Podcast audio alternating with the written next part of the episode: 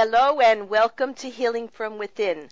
I am your host, Cheryl Glick, author of Life is No Coincidence and The Living Spirit Answers for Healing and Infinite Love, which shares stories of spiritual awakening, spiritual communication, healing energies, miracles, and ways to utilize your intuition for greater health and prosperity. Today I welcome Amy Ballon, author of Fabulous to Framed, which shares with us something that is happening all too often, where an innocent person is arrested simply because the police are called, and there's been an increase in the number of women being arrested and of being falsely accused by the perpetrator. Hello, Amy, and thank you for joining us today to discuss what in these troubled, challenging times has become a new problem in our culture. Hi, Cheryl, and thank you so much for having me today as a guest. Wonderful.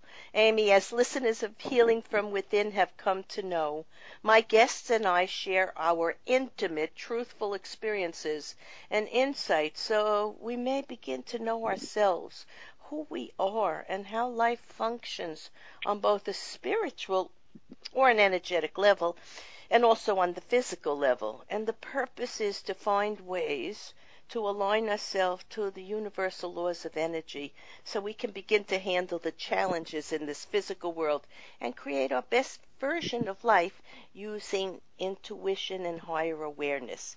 In today's episode of Healing from Within, Amy Ballon, who works with the Innocence Project, will, will share how naive she was about the justice system until she was falsely accused and arrested. Mandatory arrest laws in 30 states which require someone be arrested if the police are called. There's been an increase of women. Between 30 to 40 percent are arrested on domestic violence calls, yet the conviction rates remain at 95 percent men. It's an epidemic. This second level of victimization can really ruin a person's life. So, Amy, I always love to ask my guests to think back to their childhood and remember a person, a place, or event that may have led to the experiences and decisions in their adult life and perhaps created or added to the values and lifestyle they live now. So think back to your childhood life. Well, I can tell you right off the bat that probably I was a very naive child. I was a very trusting child. I was not taught to be suspect of people.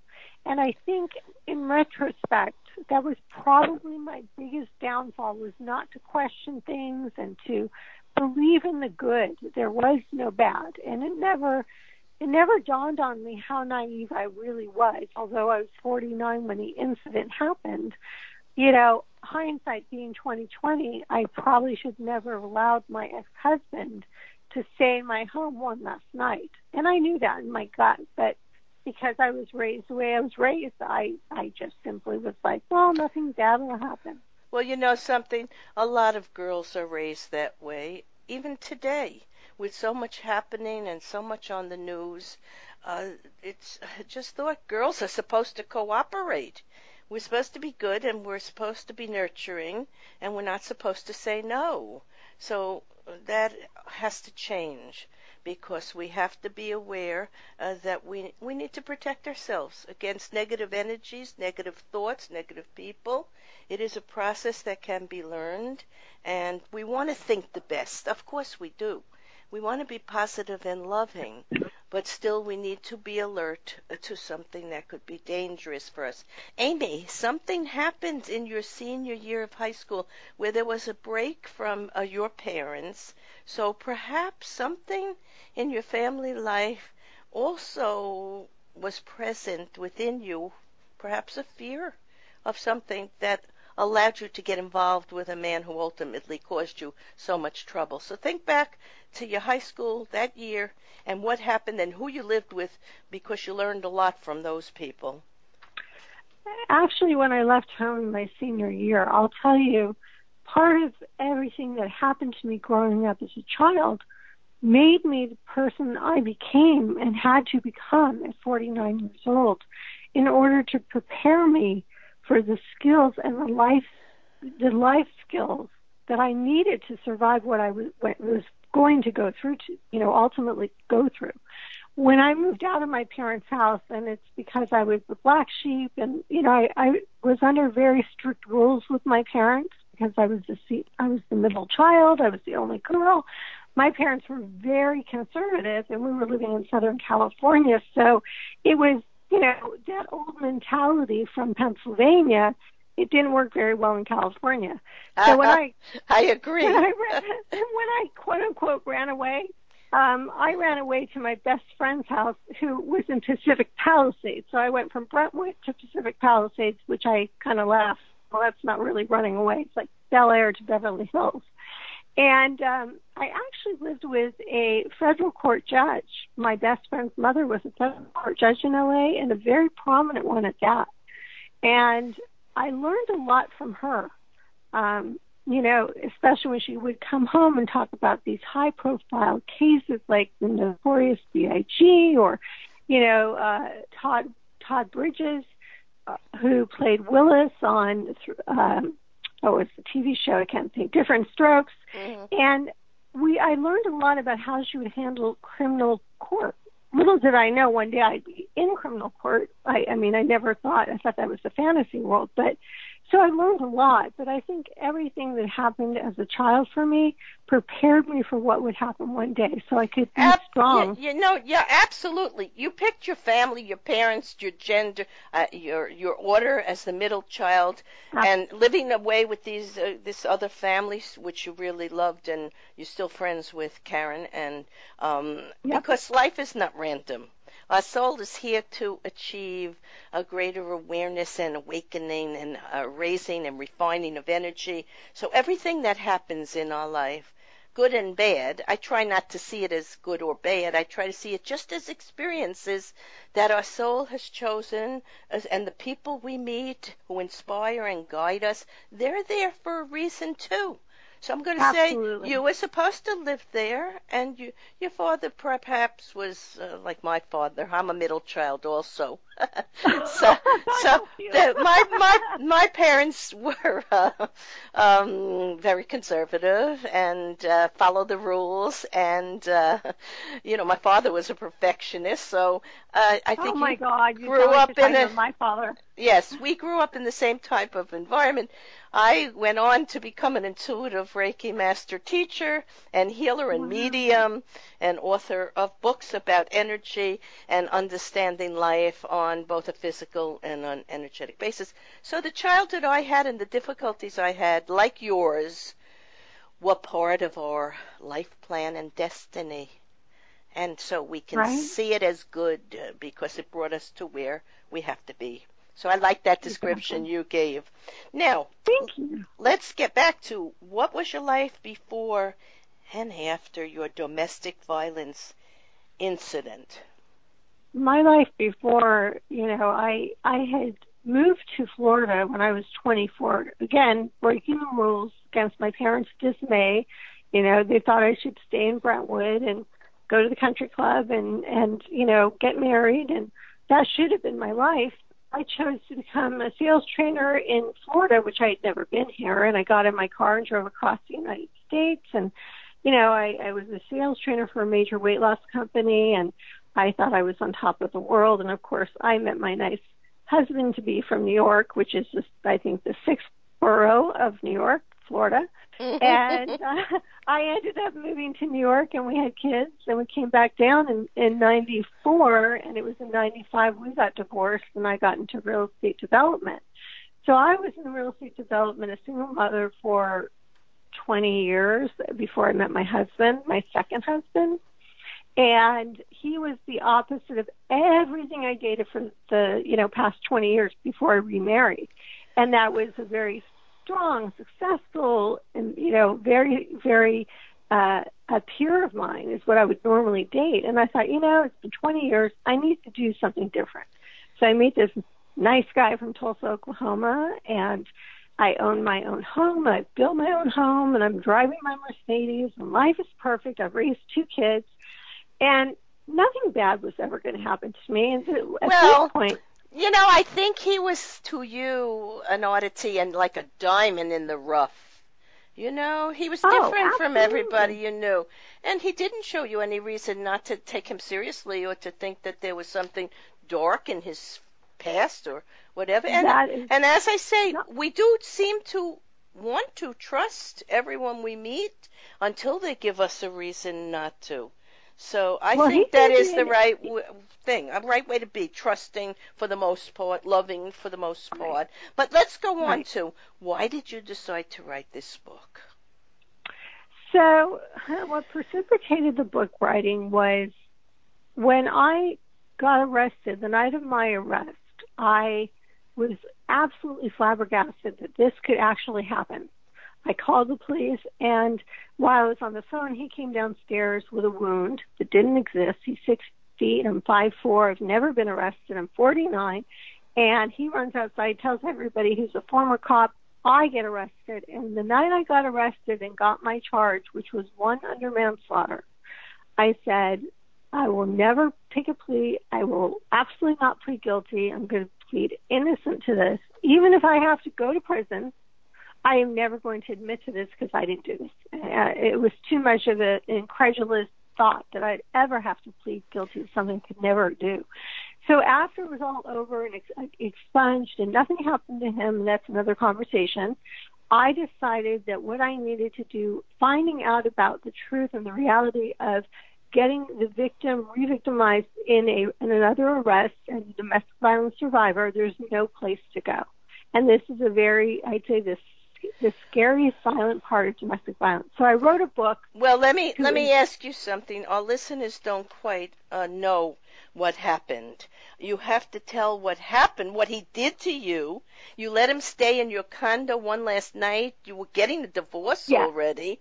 You went out Right. to dinner, and you, you you were uncomfortable about letting him stay there, but you did because he had not experienced violence with you before this, even even though you you saw he was irresponsible in many ways, and you no longer wanted to be in the marriage. So tell us what happened, what he did to you. Okay.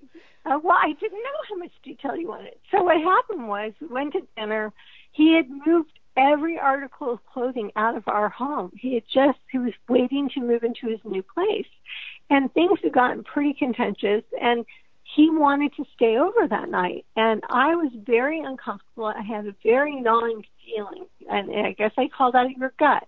And I just went against what I felt, and even though I thought I shouldn't. I felt bad for him because he had a child in the hospital, and that was part of the reason we were getting divorced. And I just was like, well, you know, he's he's suffering from that. He's suffering from losing me. I'm going to let him stay. So he had spyware on everything I owned. And that night we got back, and I started texting somebody, and he's like, who, who are you texting? And I said, nobody. So he goes to the bathroom. He comes out he beelines it for me and gets on top of me literally he's pushing all my pressure points and i'm holding the phone like the holy grail and he is like kneeing me and and and the neck hold. And i'm thinking to myself okay you're 118 pounds. This is 225 are you really going to hold on to this phone? So i let go of the phone. He jumps off the bed. He starts reading the text and he throws it against the, the bedside table at which point I jump up to get the phone and he pushes me down to the floor and puts a knee in my back. Have the phone at least, but he Didn't didn't he pulls it out of choke you around your neck because your neck was red? You That he part. pushed you to the floor. getting- your your knees were bruised. We're getting to that. Yeah. We're getting to that. We're getting to that. So he he grabs the phone again. I loose from his grip. I go to the kitchen because all I'm thinking is I've got to get his keys so he can never enter this condo ever again. And as I enter the kitchen, he grabs me, pushes me down to the wood floor, puts a knee in my back. He's got me in a cough hold, which means he has his thumb on my side of my neck to cut the airway off. His hand is pushing my head to the floor. Literally, I thought he was going to like bust my head open. I, I was, j- Of I don't know, course. but I yes, it's violence. terrifying. Yeah. And he when he got when he when he got up, I must have come to and I got up in pajamas and I see him open the sliding glass doors and he used to be a baseball player. He throws his arm back He throws my phone as hard as he can, at which point I run out and I call the police. And I'm hysterical in my pajamas, no shoes, nothing. No blood on my night nightshirt, nothing. And all of a sudden I hear this ruffling in the background. And I hear, did she call the cops? Because he had to validate I made the call before he made his his next comment. And the concierge said, yes, she called the police. He said, good, call an ambulance. She stabbed me with a knife. Now I'm still on the call with 911. And you hear me say, oh my God, he stabbed himself. Oh my God, somebody has to get the knife. My prints aren't on it. So he goes outside, he meets the first responder, and everybody knew that he was next cop. And what I found really interesting, and I'm just going to add this as a side note, the building that this incident happened, and thank God I had sold a condo to the guy I was renting from. I sold that condo pre construction, before it was ever built. That's what I do for a living. Not one person knew that I sold that condo, that I knew a lot of those owners in that building. And I thought, hmm, so so what what you're saying is a little favoritism was played here. He was a cop. They were cops. They took his side. They didn't even bother too much to see the evidence that you know there was no blood. If you would have done that, there would have been blood all over you. I, I, oh, I mean, was, I mean, it, it, to me, to me, it's unbelievable that they could have gotten this so wrong. But I'm going to say something here. Now, obviously, he had a mental illness.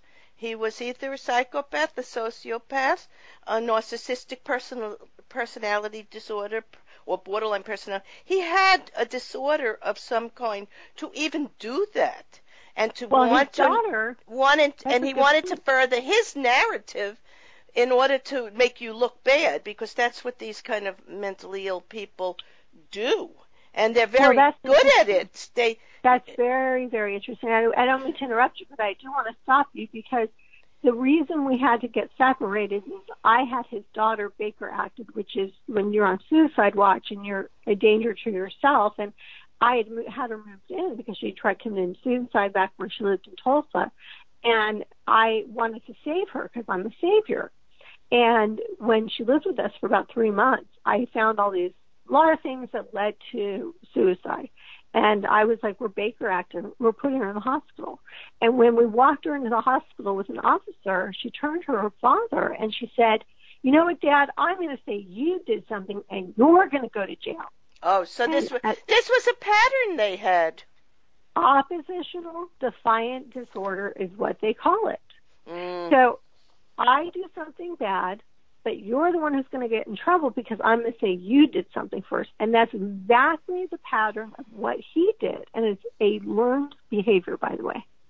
Well, sometimes it's a learned behavior. Usually it is, I would say. It's manipulative, it's deceptive. And there's something lacking in their energy or soul, a sense of empathy. So they really only know how to achieve their own goal and they don't really care who gets hurt in the interim. Yeah. So, so I'm going to say it was something like that. We're not trying to diagnose, but we know there's something very wrong in this whole pattern.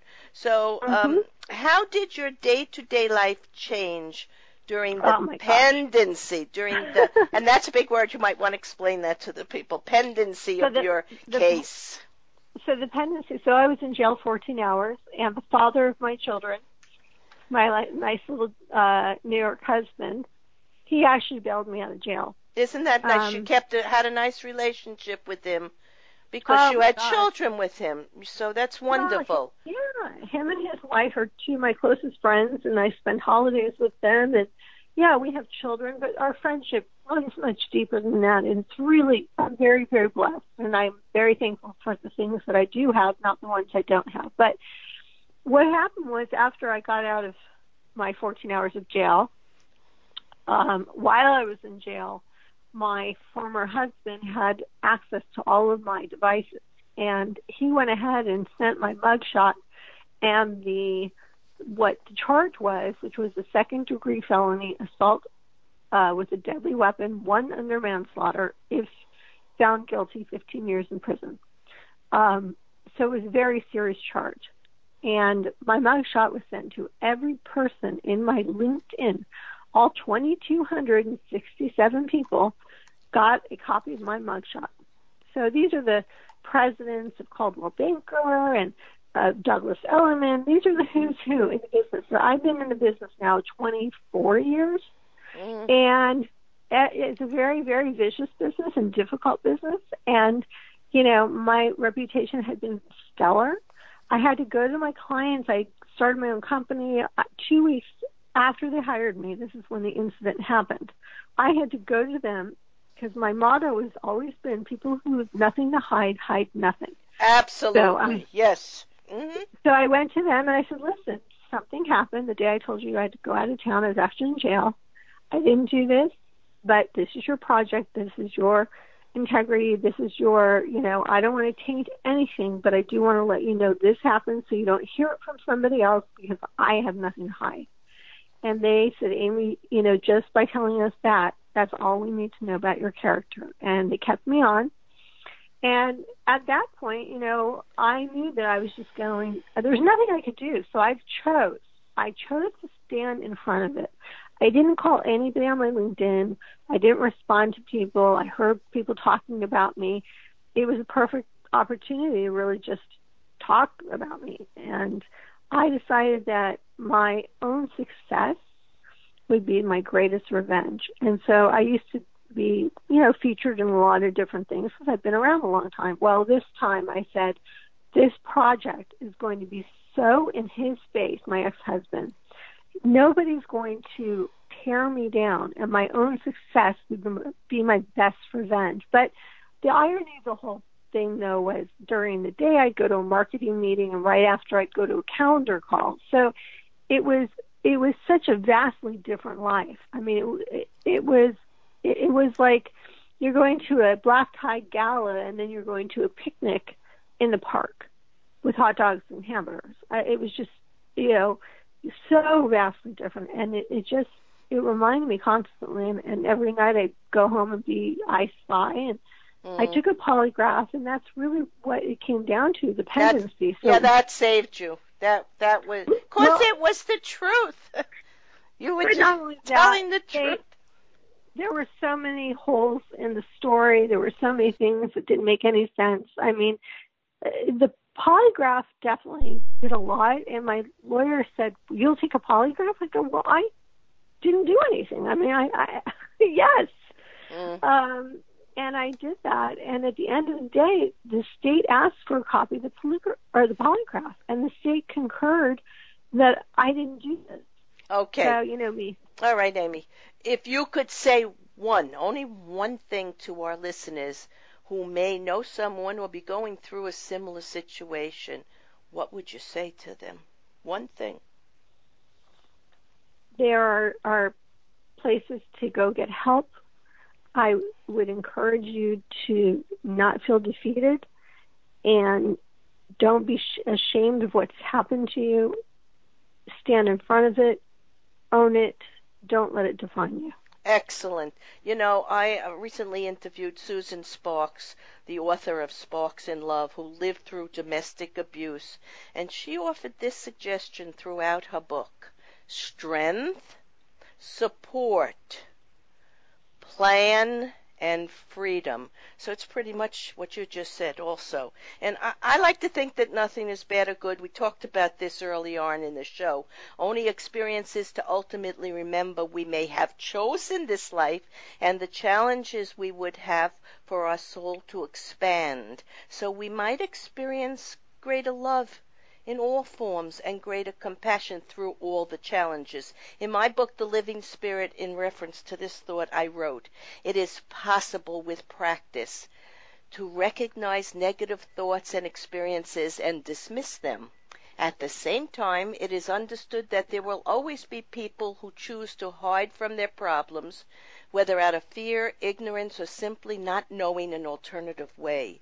Perhaps they feel the darkness around them because others have acted towards them inappropriately and harmfully. They may believe that keeping secrets and avoiding change will shield them from issues they can't face at the present time. In actuality, only going towards the light and full truth can bring peace, harmony, balance, and the end of suffering. As we cannot change the way anyone thinks or acts, even those that we love the most, we can change our way of interacting with them. And this is an important soul discovery for each of us, regardless of our race, religion, or socioeconomic status. So I want to thank you, Amy Ballon, author of Fabulous to Framed, for sharing your unique experience and what you have learned about the justice system, domestic abuse, and violence, and how we may and really must come to understand the dangerous and sick people who cause so many problems for people who are unable at times to even imagine this degree of control and disruption by one person for another, often for no legitimate reasons. To purchase this eye opening book to a topic that needs greater illumination, go to Amy Ballon, B A L L O N dot com or Amazon.com. In summarizing today's episode of Healing from Within, we have talked about a frightening subject, that of being accused and imprisoned for false accusations. How can we begin to change the dynamics in a society and culture that has, over the last 20 years, being radically changed by social media and law enforcement uh, that have been devalued by government and have at times lost their ability to act the way that should be expected, uh, but they're often unable due to laws that are not right. Why would we arrest anyone on the basis of someone else's accusation? How do we know if they're telling the truth or it's another agenda at play? There must be due process and evidence at the time of an arrest. The person making the accu- accusation must be able to prove it beyond the shadow of a doubt, and other people must be questioned as well before the arrest. In the case of domestic abuse or violence, sometimes there is physical proof of the incident, and both people need to receive treatment and counseling. Of course, the person should re- be removed from the home for a time if possible, so there is no further escalation of the abuse. It is a difficult and challenging task for law officials to handle, as often this is an ongoing problem and there are many emotional or mental problems. We must continue to shine light and remove shame, guilt, and blame from the problem of domestic abuse and focus on the health issues, economic, and mental challenges that have created this dysfunction in the first place. Amy and I would have you remember that in the end, you will remember the best parts of yourself and life and move past the wounds and trauma of being involved in any negative, hurtful experience, and you will not be the victim, but the survivor. I am Cheryl Glick, host of Healing from Within, and invite you to visit my website, cherylglick.com, to read about and listen to leaders in the field of metaphysics, science, spirituality, law, medicine, psychology, the arts, and music, indeed all walks of life, as we learn ways to improve our understanding of human nature and our divine resources. Shows may also be heard on dreamvision7radio.com and webtalkradio.net. Thank you.